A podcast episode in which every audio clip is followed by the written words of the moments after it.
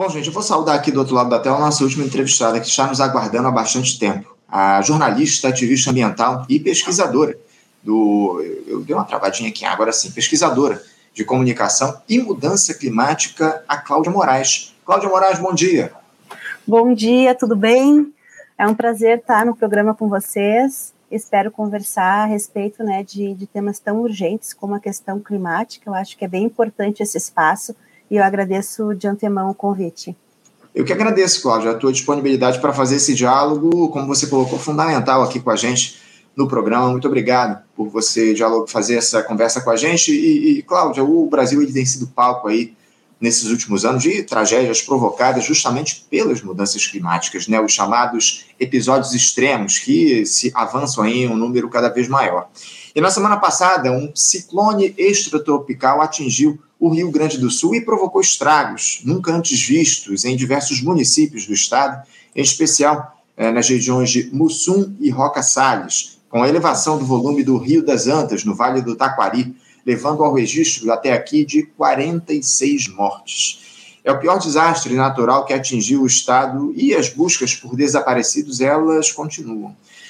Também foram registradas mortes nos municípios de Ibiraíras, Lajeado, Estrela, Mato Castelhano, Passo Fundo, Cruzeiro do Sul, Encantado, Santa Teresa e Imigrante.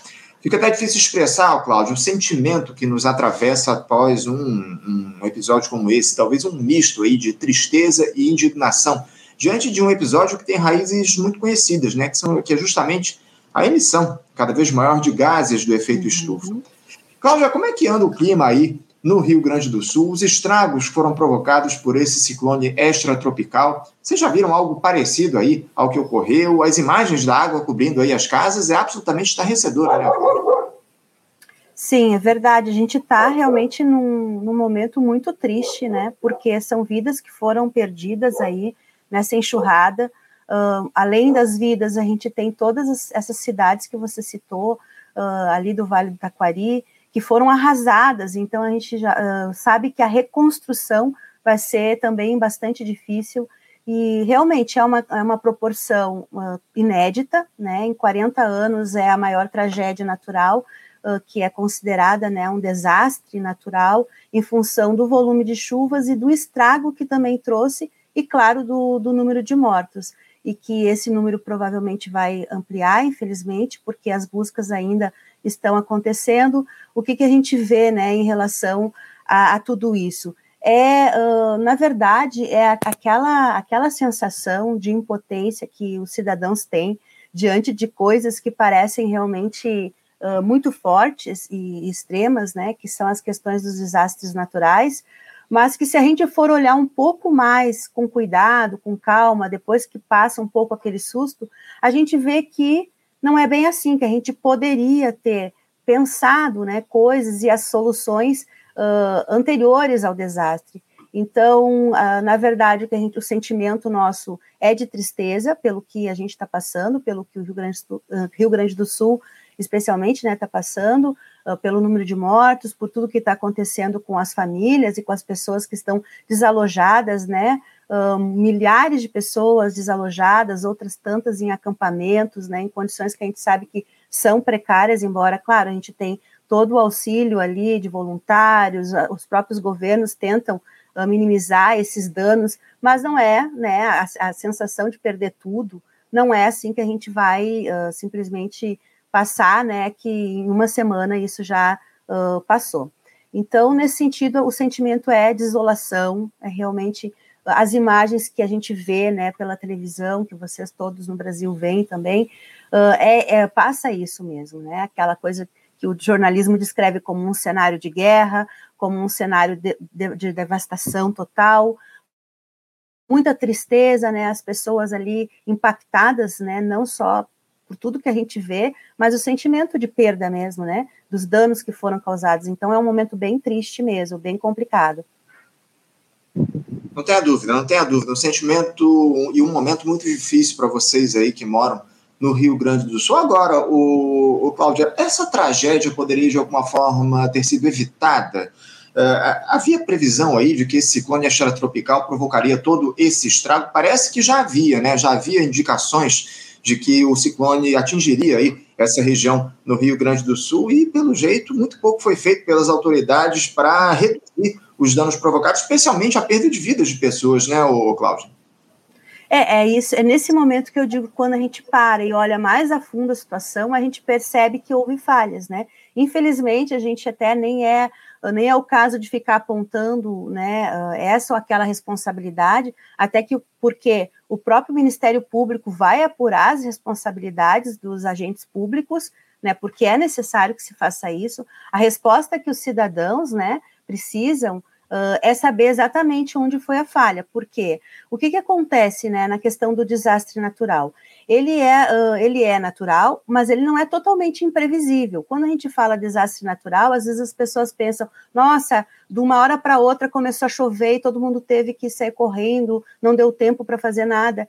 É é um pouco isso, mas também não é só isso, porque existem os sistemas de alerta, existem os sistemas, né, os pesquisadores do clima, os meteorologistas, que avisam a, a defesa civil, né, e os órgãos públicos precisam agir. Então, o que, que a gente fica sabendo, né, com as reportagens e com tudo que está sendo discutido, é que houve um, um, uma diferença entre os primeiros alertas e as ações devidas que deveriam ser tomadas.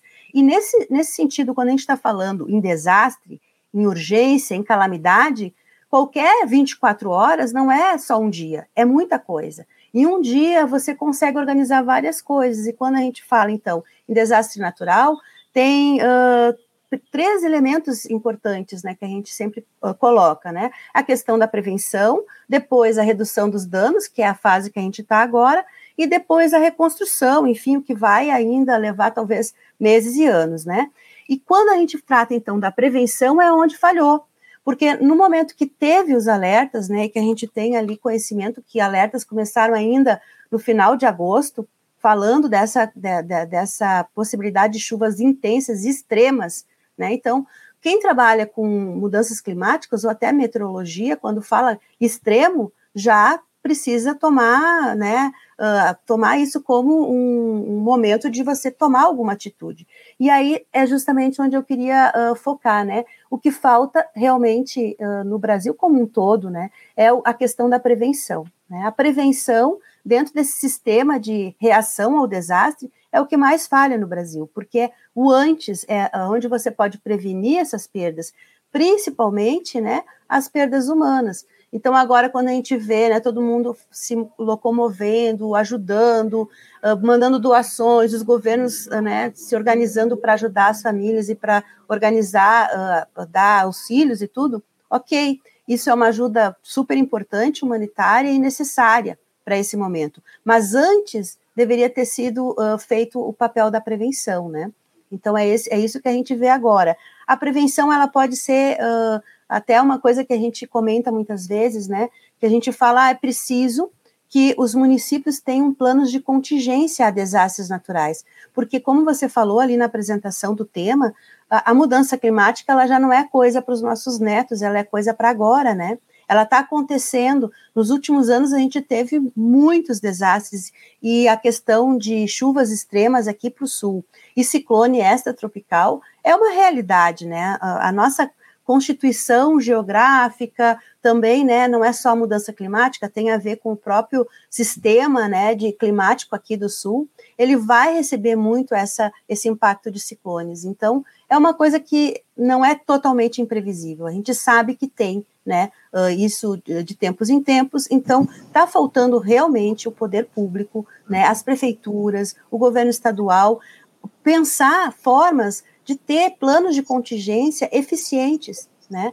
E a gente viu ali vários vídeos, as pessoas desesperadas saíam como podiam, né? E isso não está não tá certo, né? A gente sabe que, que, que uh, depois foi dado todo o apoio, mas aquele desespero inicial ali, onde você vê as coisas indo embora, sem saber para onde ir, isso está errado, porque não teve o plano de contingência.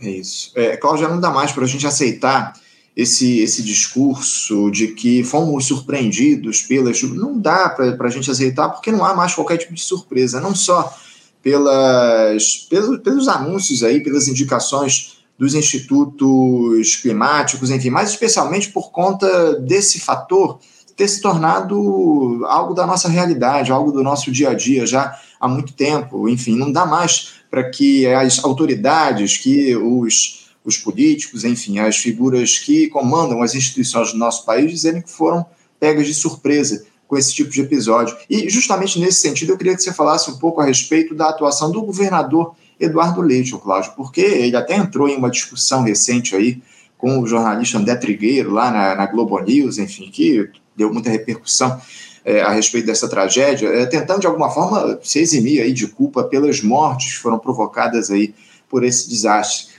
O governador do Rio Grande do Sul atuou da melhor maneira para evitar a perda dessas vidas? Como é que você avalia um pouco a atuação do governador Eduardo Leite nesse sentido?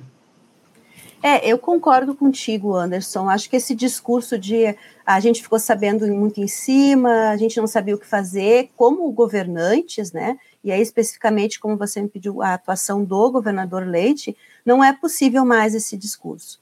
Né? Até porque ele não é um governador novo, né? Ele, apesar de ser eh, novo na idade, ele está no segundo mandato. Né? Não é o primeiro ciclone no Rio Grande do Sul. A Defesa Civil no Rio Grande do Sul é organizada, a gente sabe que tem condições de, de se organizar para atender esse tipo de, de, chamada. Eu acho que é um problema de gestão de risco que o governador não conseguiu, uh, talvez, não sei, né? Uh, embora ele tenha ido em conferências internacionais, assinado protocolos de clima, talvez ele não tenha compreendido que o clima não é só a gente pensar em mitigar emissões para o futuro. O clima já é também adaptar para o que já está acontecendo, que é o que a gente tem, por exemplo, com os desastres naturais. Então, na minha opinião, eu vejo que houve sim. Uh, não, não digo que tenha sido uma fé, porque eu não acredito, né, a não ser que seja comprovada, mas, uh, mas que houve uma, um descompasso entre o tal do alerta que foi dado ao governo Uh, foi feita reunião com a Defesa Civil, o governo estava sabendo, e, e tinha essa previsão de 300 milímetros, que é muita chuva, de 300 a 500 milímetros.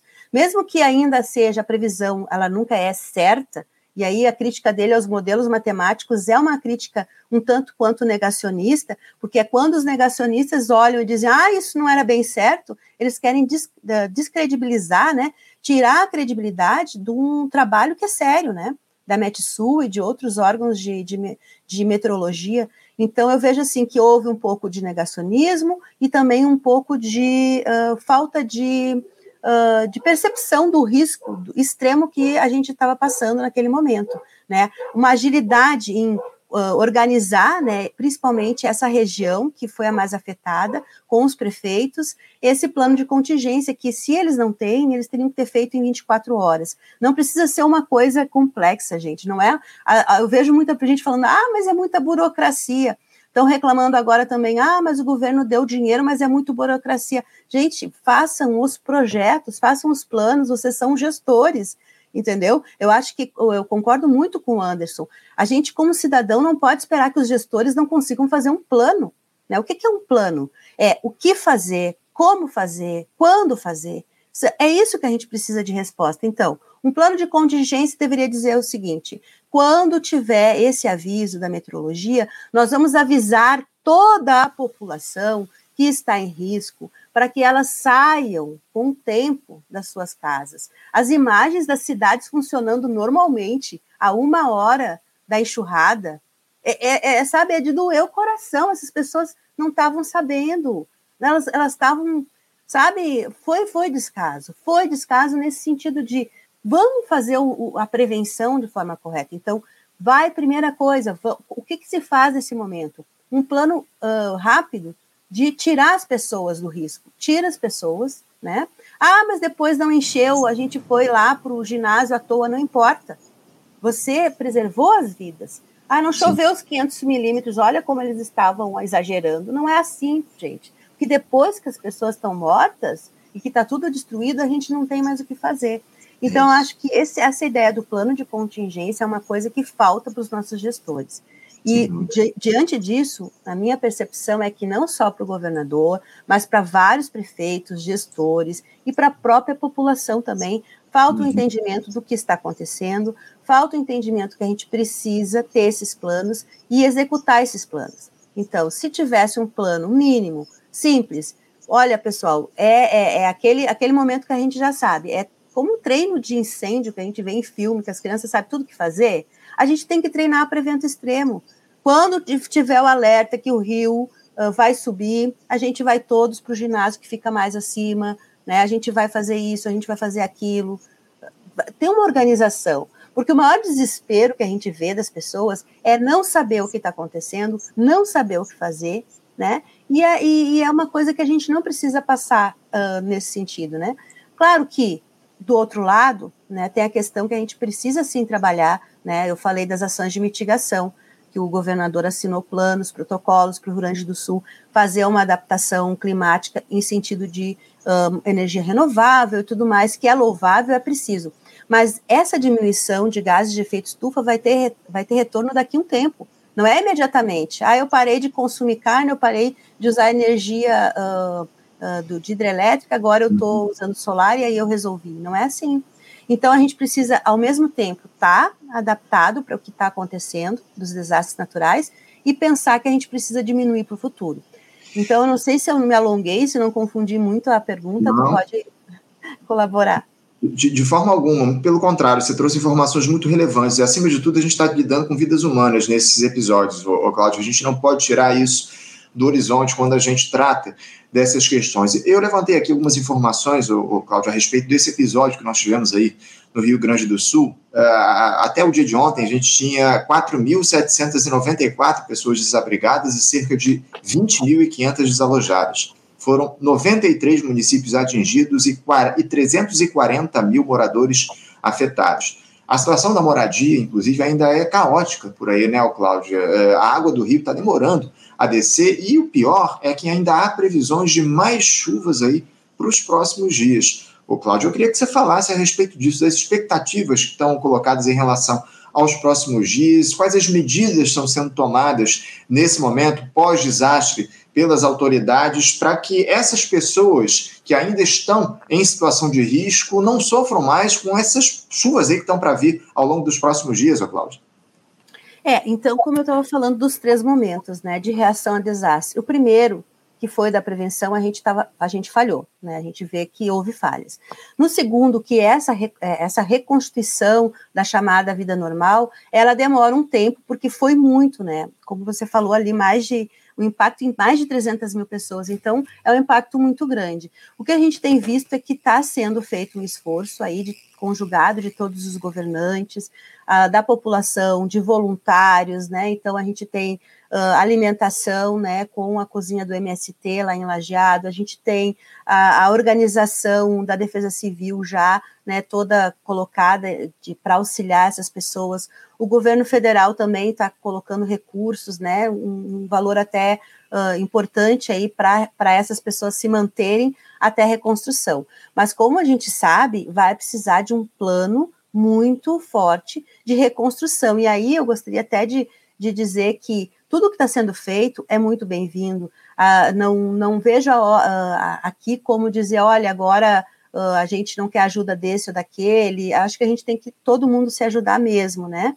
E uma coisa que é importante, que eu acho que nesse episódio ficou claro, que as pessoas elas uh, também elas elas pensam, né, que as coisas vão se resolver muito rápido, né? Então a expectativa das pessoas, como elas não são como elas não estão, a gente não está acostumado com uma tragédia tão grande, a gente não imagina como que vai demorar. Então eu vejo que a gente está indo, mas vai demorar, né? As pessoas ainda estão sofrendo, uh, claro que a cada semana melhora, né? Então essa semana já está melhor do que semana passada, semana que vem provavelmente a gente vai ter alguns serviços, né? Organizados, mas por exemplo, o restabelecimento de comunicação, de luz, de, de é, internet, a questão da saúde, né? O hospital de campanha, isso tudo já foi montado ali com auxílio do Exército, uh, ali em Roca Salles. Então a gente tem essa organização mas como resposta, como eu falei, que é importante, que é necessária, mas é já depois do acontecido, né? Então essa resposta ela está acontecendo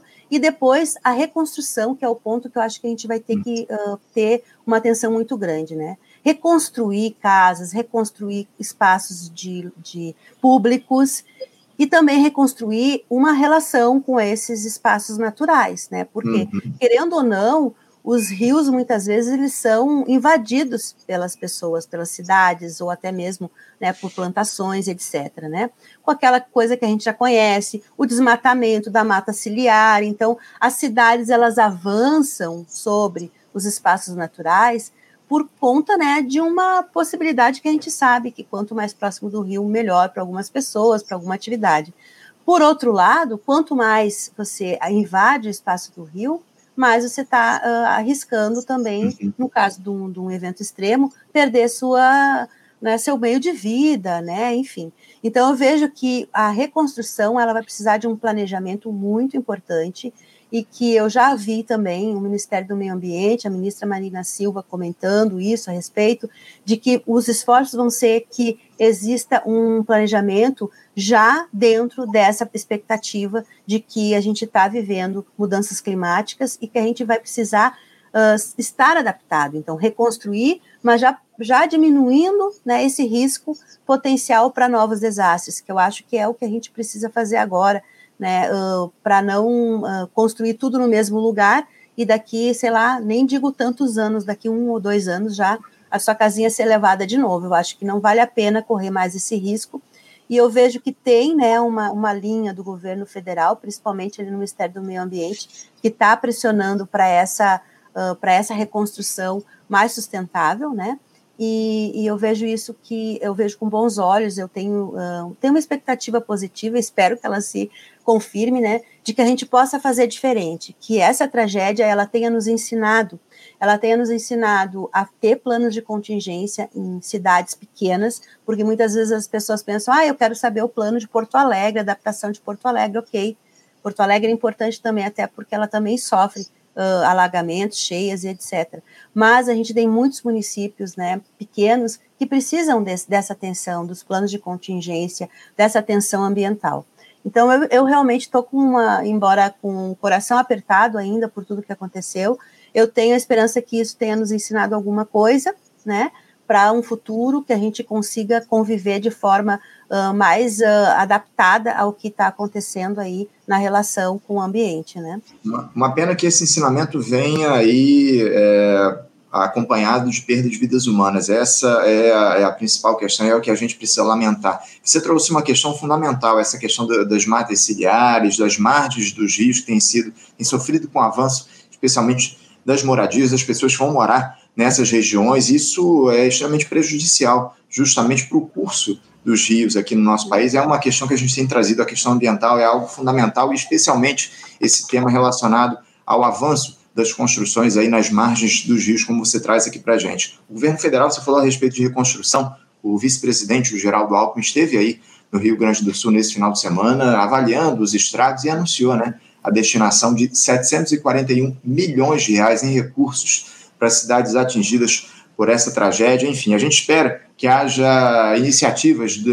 em conjunto, né, em parceria entre o governo federal e o governo do estado, justamente para dar conta, para sanar aí esses prejuízos, especialmente colocar essas pessoas que sofreram com toda essa tragédia em uma situação de vida digna, acima de tudo, que elas morem em regiões que não ofereçam risco à vida delas, enfim, é o que a gente espera e o que a gente precisa que as autoridades façam nesse momento de consternação está colocado e também a gente torce para que não venham chuvas mais intensas, como está previsto aí ao longo dos próximos dias e que, caso isso aconteça, as autoridades ajam no sentido de proteger essas pessoas que ainda estão em risco é, nessas regiões afetadas pela cheia do, do, Rio, como a gente observou aí no Rio Grande do Sul. Cláudia, eu quero agradecer demais a tua presença, a tua participação conosco aqui no nosso programa. Muito obrigado por você se dispor a, a conversar, fazer esse diálogo com a gente e a gente deixa aqui registrada a nossa solidariedade a toda a população aí do Rio Grande do Sul que nesse momento sofre com essa tragédia provocada aí pelo, por esse ciclone extratropical que atingiu é, as regiões aí do, no Rio Grande do Sul. Muito obrigado mais uma vez, Cláudia, pela tua participação, pelas informações que você trouxe para a gente. Te desejo, na medida do possível, aí, um bom dia e deixo o meu abraço. Obrigada, bom dia a todos e todas. Até uma próxima. Até uma próxima, Cláudia.